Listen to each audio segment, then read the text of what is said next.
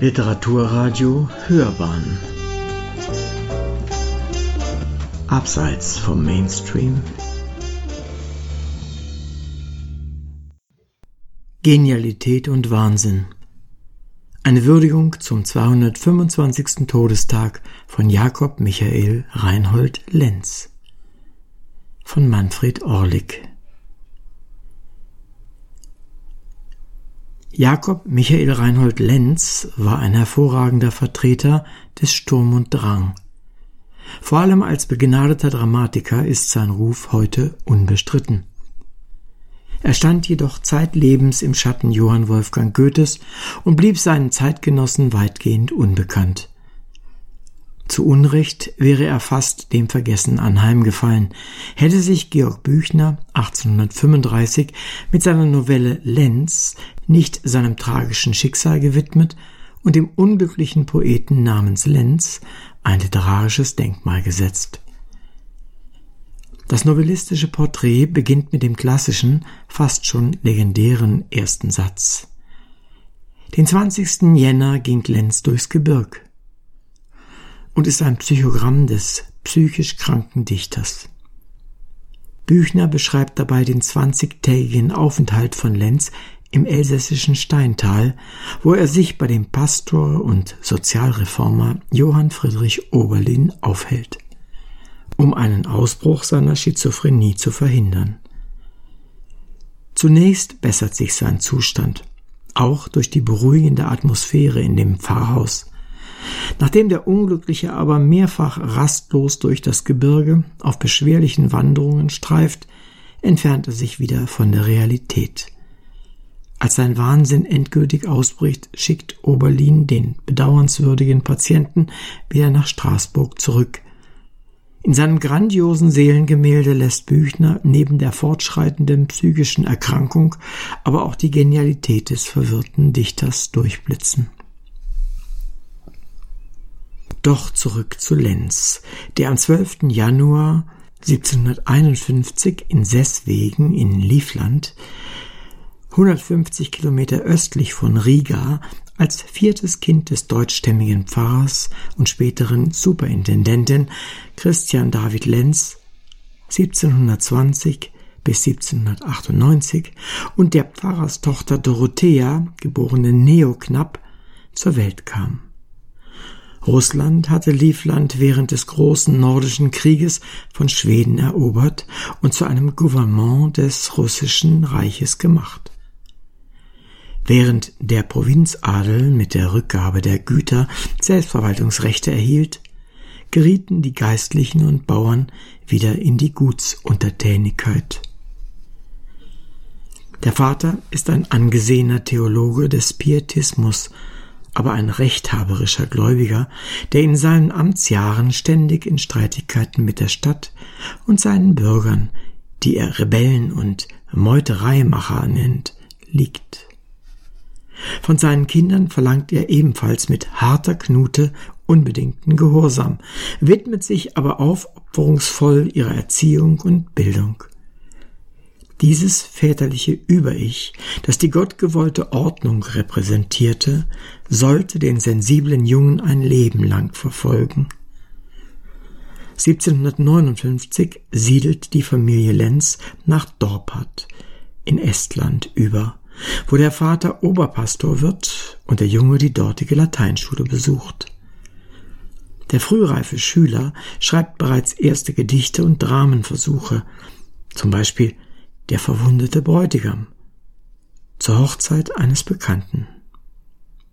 Mit einem beschränkten Stipendium der Stadt Dorpat in der Tasche, aber natürlich trotzdem auf väterliche Zuschüsse angewiesen, geht Lenz im Herbst 1768 zum Theologiestudium nach Königsberg.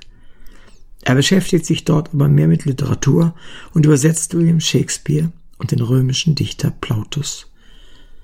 Darüber hinaus besucht Lenz die Vorlesungen Immanuel Kants über Logik und Metaphysik, der ihn auch zur Lektüre der Schriften des Aufklärers Jean-Jacques Rousseau anregt. Während des Studiums entsteht sein erstes dichterisches Werk, Die Landplagen, ein Gedicht in sechs Büchern, von Krieg, Hunger, Pest, Feuers- und Wassersnot und Erdbeben. Über die Katastrophen im bäuerlichen Leben. Lenz hat das Vers-Epos mehrfach überarbeitet und 1769 in Königsberg als Buch herausgebracht. Ein besonders schön gebundenes Exemplar schickt er oder der Vater mit einer Widmung versehen an Katharina die Große. Der Vater indes drängt, vor allem aus finanziellen Gründen, auf einen schnellen Abschluss des Studiums, auf eine sofortige Rückkehr nach Livland. Er setzt dem Sohn sogar einen Termin, um dort mittelfristig eine Landfahre zu übernehmen. Doch Jakob hat inzwischen andere Zukunftspläne. Die Literatur steht ihm längst näher als die Bibel.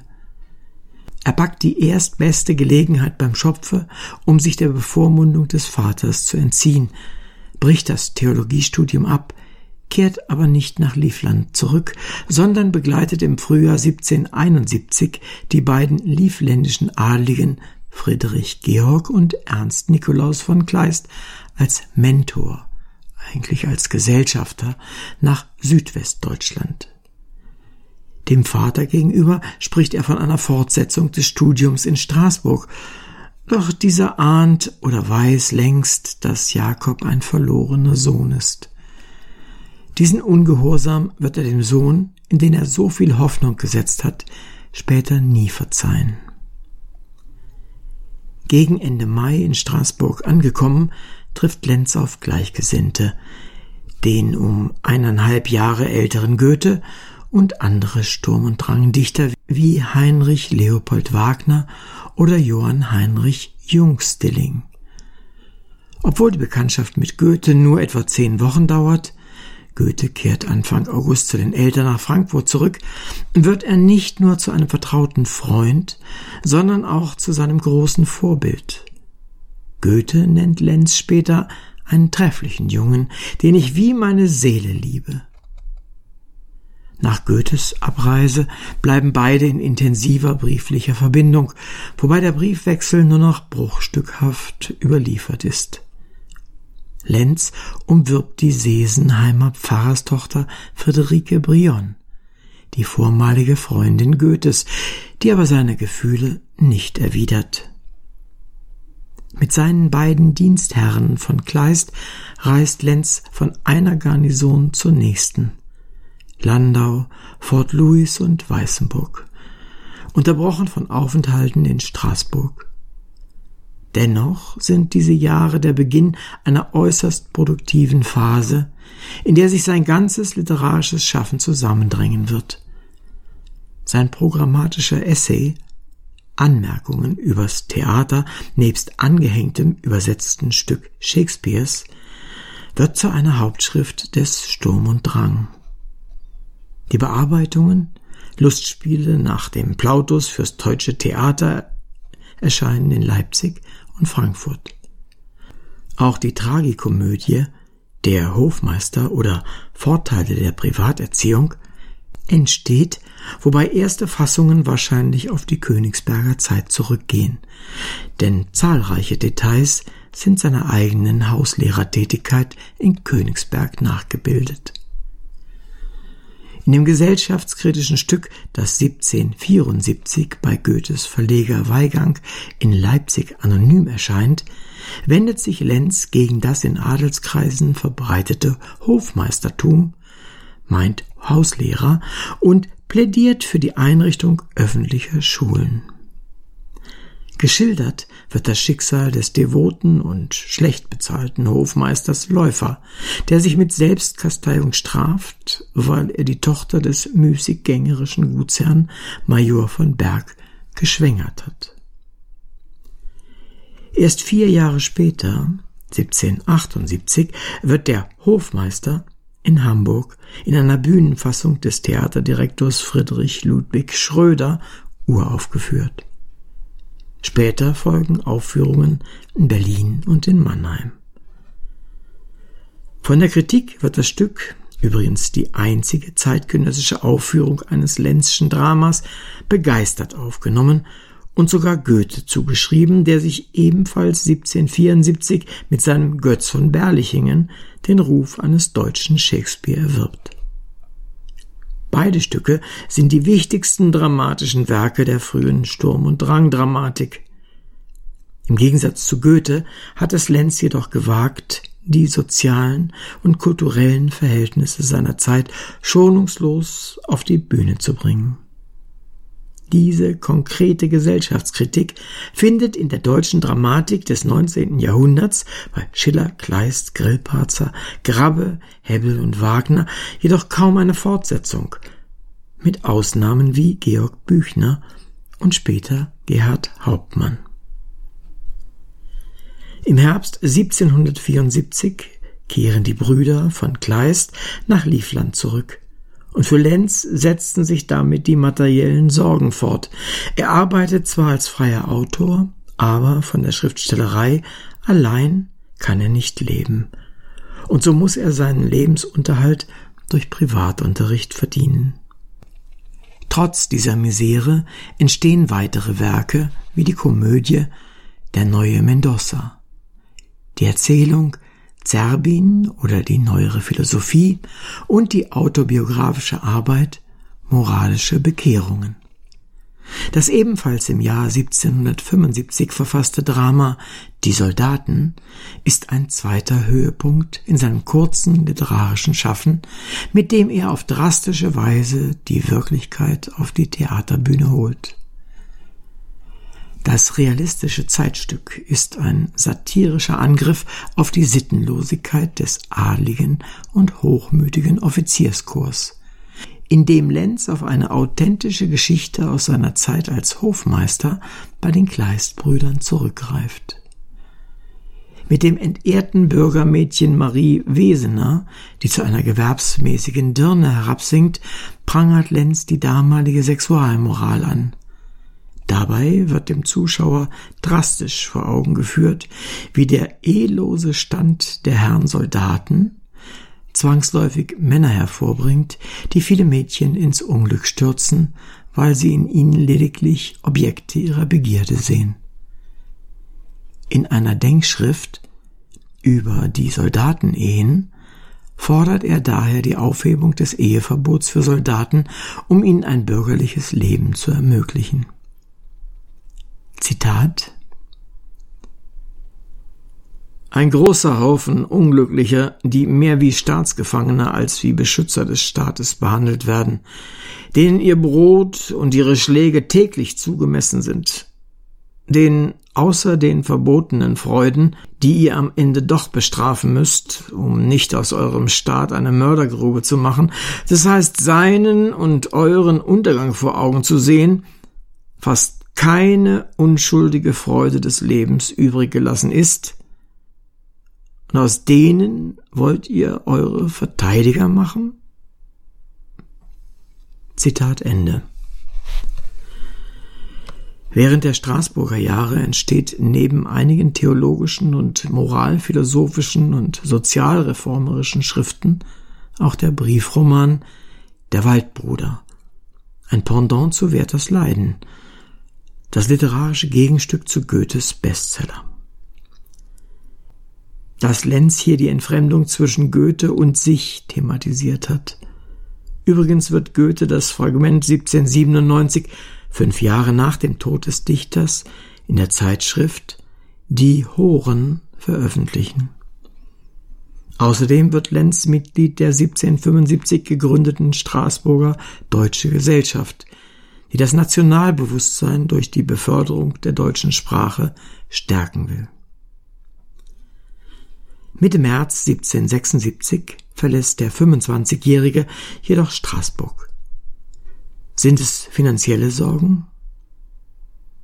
Ich sitze mitten in der Not. Oder Enttäuschungen? Eine Rückkehr nach Livland kommt für ihn nicht in Frage. Er will nach Weimar zu Goethe. Im aufgeklärten Weimarer Fürstenhof, der den schönen Künsten gewogen ist, sieht er einen Ausweg aus seiner misslichen Lage. Für die Stationen Mannheim, Darmstadt, Frankfurt am Main, einige Tage ist er bei Goethes Eltern, Gotha und Erfurt kommt er Anfang April mit der Postkutsche in der Ilmstadt an. Alles beginnt verheißungsvoll. Lenz wird freundschaftlich, ja begeistert in Weimar aufgenommen.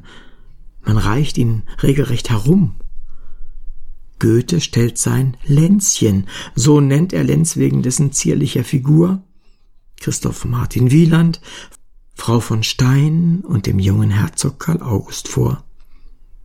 Lenz ist voller Zuversicht. Wieland, Goethe und ich leben in einer seligen Gemeinschaft, sagt er, und hofft insgeheim auf eine Offiziersstelle in der Armee des Herzogs, der ihn vorerst finanziell versorgt. Um Ruhe für seine schriftstellerischen Arbeiten zu finden, zieht sich Lenz im Sommer aufs Land in das kleine Städtchen Berka zurück, besucht aber regelmäßig die Weimarer Freunde. Ende November 1776, ein halbes Jahr nach seinem herzlichen Empfang in Weimar, kommt es zu Spannungen zwischen Goethe und Lenz. Was ist passiert? Bis heute wird darüber spekuliert. Ist der Feuerkopf Lenz der gerade beginnenden feudalbürgerlichen Karriere Goethes im Weg? Dieser vermerkt in seinem Tagebuch nur lapidar Lenzens Eselei. Goethe lässt beim Herzog die sofortige Ausweisung verfügen. Alle Rechtfertigungen helfen nicht. Lenz muss am 1. Dezember Weimar verlassen. Doch wohin? Seine Hoffnungen sind jäh zerplatzt. Er fühlt sich ausgestoßen aus dem Himmel, gedemütigt und völlig mittellos. Er ist seelisch krank, es zeigen sich erste Anzeichen einer geistigen Verwirrtheit. Mitten im Winter geht es retour auf dem Weg, auf dem er im Frühjahr hoffnungsvoll nach Weimar gekommen ist. Bei Goethes Schwester Cornelia und ihrem Mann Georg Schlosser in Emmendingen findet er zunächst Aufnahme und schreibt in wenigen Wochen die Erzählung Der Landprediger, die mit den Worten beginnt ich will die Geschichte eines Menschen erzählen, der sich wohl unter allen möglichen Dingen dieses zuletzt vorstellte, auf den Flügeln der Dichtkunst unter die Gestirne getragen zu werden. Zitat Ende. Vielfach wird der Text mit seinen biografischen Bezügen, der noch 1777 im Deutschen Museum erscheint, als literarische Abrechnung seiner Ausweisung aus Weimar interpretiert. Von Mitte August bis November weilt Lenz bei dem Schweizer Schriftsteller und Theologen Johann Caspar Lavater. Der Aufenthalt endet mit Meinungsverschiedenheiten. Wieder kein Boden unter den Füßen. Es kommt zu neuen schizophrenen Schüben. Im Januar 1778 versucht der psychisch kranke Lenz bei Pfarrer Oberlin im elsässischen Waldersbach Ruhe zu finden. Der Unglückliche, gerade einmal 27 Jahre alt, unternimmt zahlreiche Selbstmordversuche und wird immer rastloser. Straßburg, Emmendingen, Cornelia ist inzwischen verstorben. Die Anfälle sind jetzt so heftig, dass ihn Schlosser sogar ans Bett ankettet und in Erwägung zieht, Lenz ins Frankfurter Tollhaus zu bringen. Lenz wird zur Belastung. Er wird für einige Monate bei einem Arzt in Hertingen untergebracht. Schlosser, inzwischen wieder verheiratet, nimmt Kontakt mit dem Vater in Livland auf, der jedoch ausweichend mit langem Predigen antwortet. Schließlich wird Jakob von seinem jüngeren Bruder Karl abgeholt, der ihn unter großen Schwierigkeiten, darunter längere Fußmärsche, zunächst nach Lübeck und dann per Schiff nach Riga bringt, wo der Vater gerade zum Generalsuperintendent von Livland berufen wird. Da die Mutter bereits ein Jahr zuvor gestorben ist, hat sich der Vater wieder vermählt – vor über zehn Jahren hatte Jakob sein Elternhaus verlassen. Nun die glückliche Rückkehr des verlorenen Sohnes. Doch mitnichten. Was hat Lenz denn vorzuweisen? Dramen, Erzählungen, Gedichte und Essays. Das zählt in den Augen des Vaters nicht. Vielmehr sieht er in der Krankheit seines Sohnes die Strafe Gottes für dessen Ungehorsam. Lenz ist jetzt nicht einmal 30 Jahre alt. Innerhalb von sechs Jahren hat er ein Werk geschaffen, einzigartig in der Literatur. Ihm bleiben noch weitere zwölf Jahre. Eine Fortsetzung der Genialität? Getrennt von den literarischen Mitstreitern mit seiner psychischen Erkrankung? Zunächst verbessert sich sein Gesundheitszustand und Lenz entschließt sich im Jahr 1780 nach Petersburg zu gehen. Der Versuch, dort eine Anstellung als Hofmeister zu finden, schlägt jedoch fehl. Ebenso der Plan, Seekadett in Kronstadt zu werden. Und wieder eine Enttäuschung. Und so ist er im Herbst 1780 wieder in Livland und erhält tatsächlich eine Anstellung als Hofmeister auf einem Landgut. Aber bereits einige Wochen später schleicht er sich davon. Danach verliert sich seine Spur für Monate. Wahrscheinlich ist er in dieser Zeit ziellos herumgeirrt. Ein flüchtiger Gast in den Dörfern seiner Kindheit, in Gutshäusern und immer weiter. Lenz ist ein Landläufer geworden. Im März 1781 taucht Lenz wieder für ein Vierteljahr in Petersburg auf, kann dort aber nicht recht Fuß fassen. Von allen Seiten rät man dem Verzweifelten nach Moskau zu gehen. Petersburg ist die Zarenmetropole an der Neva. Moskau dagegen hat sich seit der Gründung der Universität zu einem Geisteszentrum der beginnenden Aufklärung in Russland entwickelt. Und Lenz hat Glück und wird im Haus des Historikers Gerhard Friedrich Müller aufgenommen. Sein Leben scheint in etwas ruhigere Bahnen zu kommen.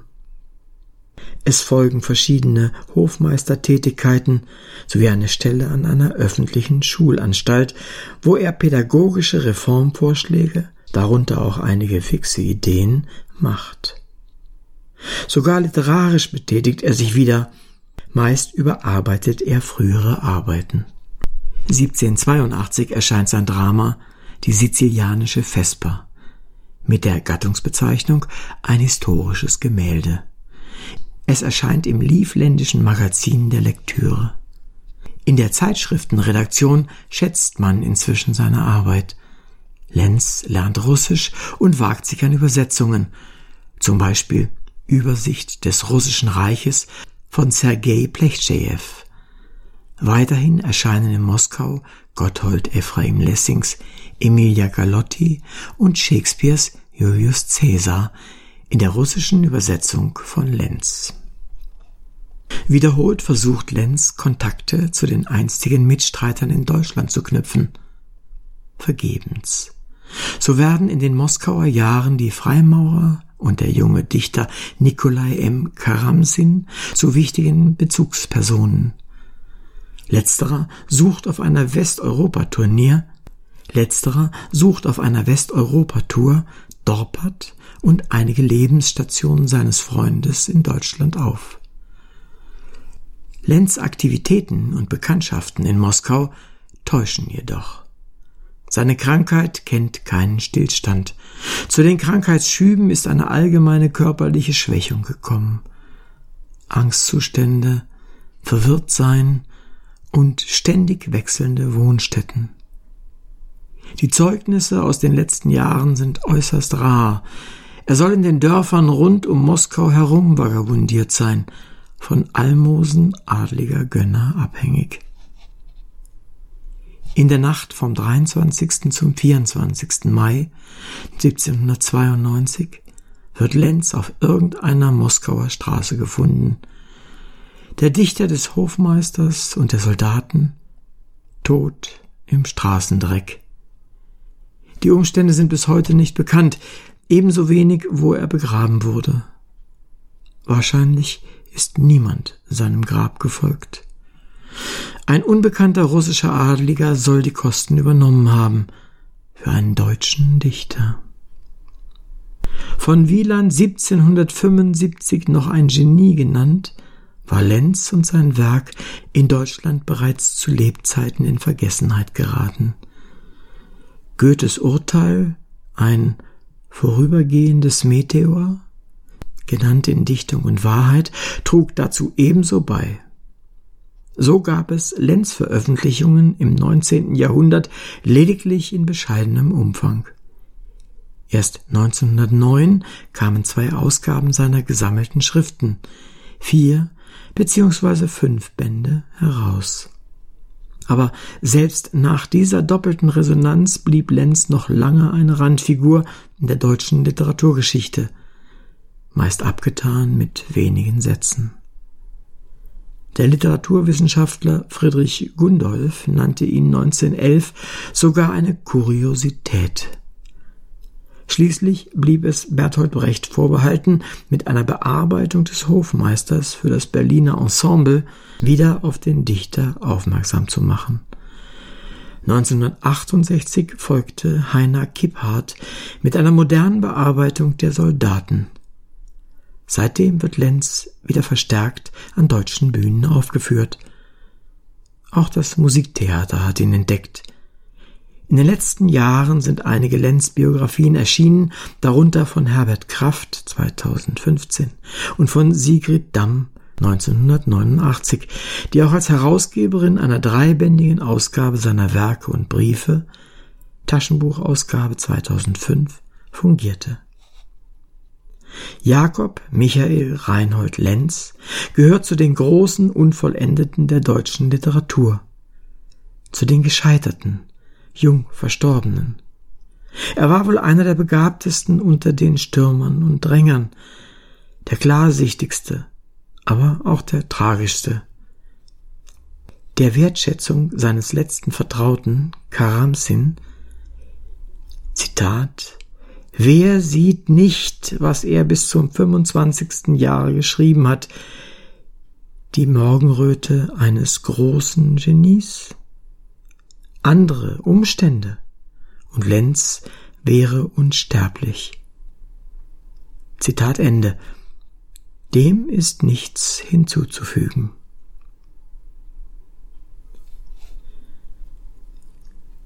Sie hörten Genialität und Wahnsinn, eine Würdigung zum 225. Todestag Jakob Michael Reinhold Lenz von Manfred Orlik.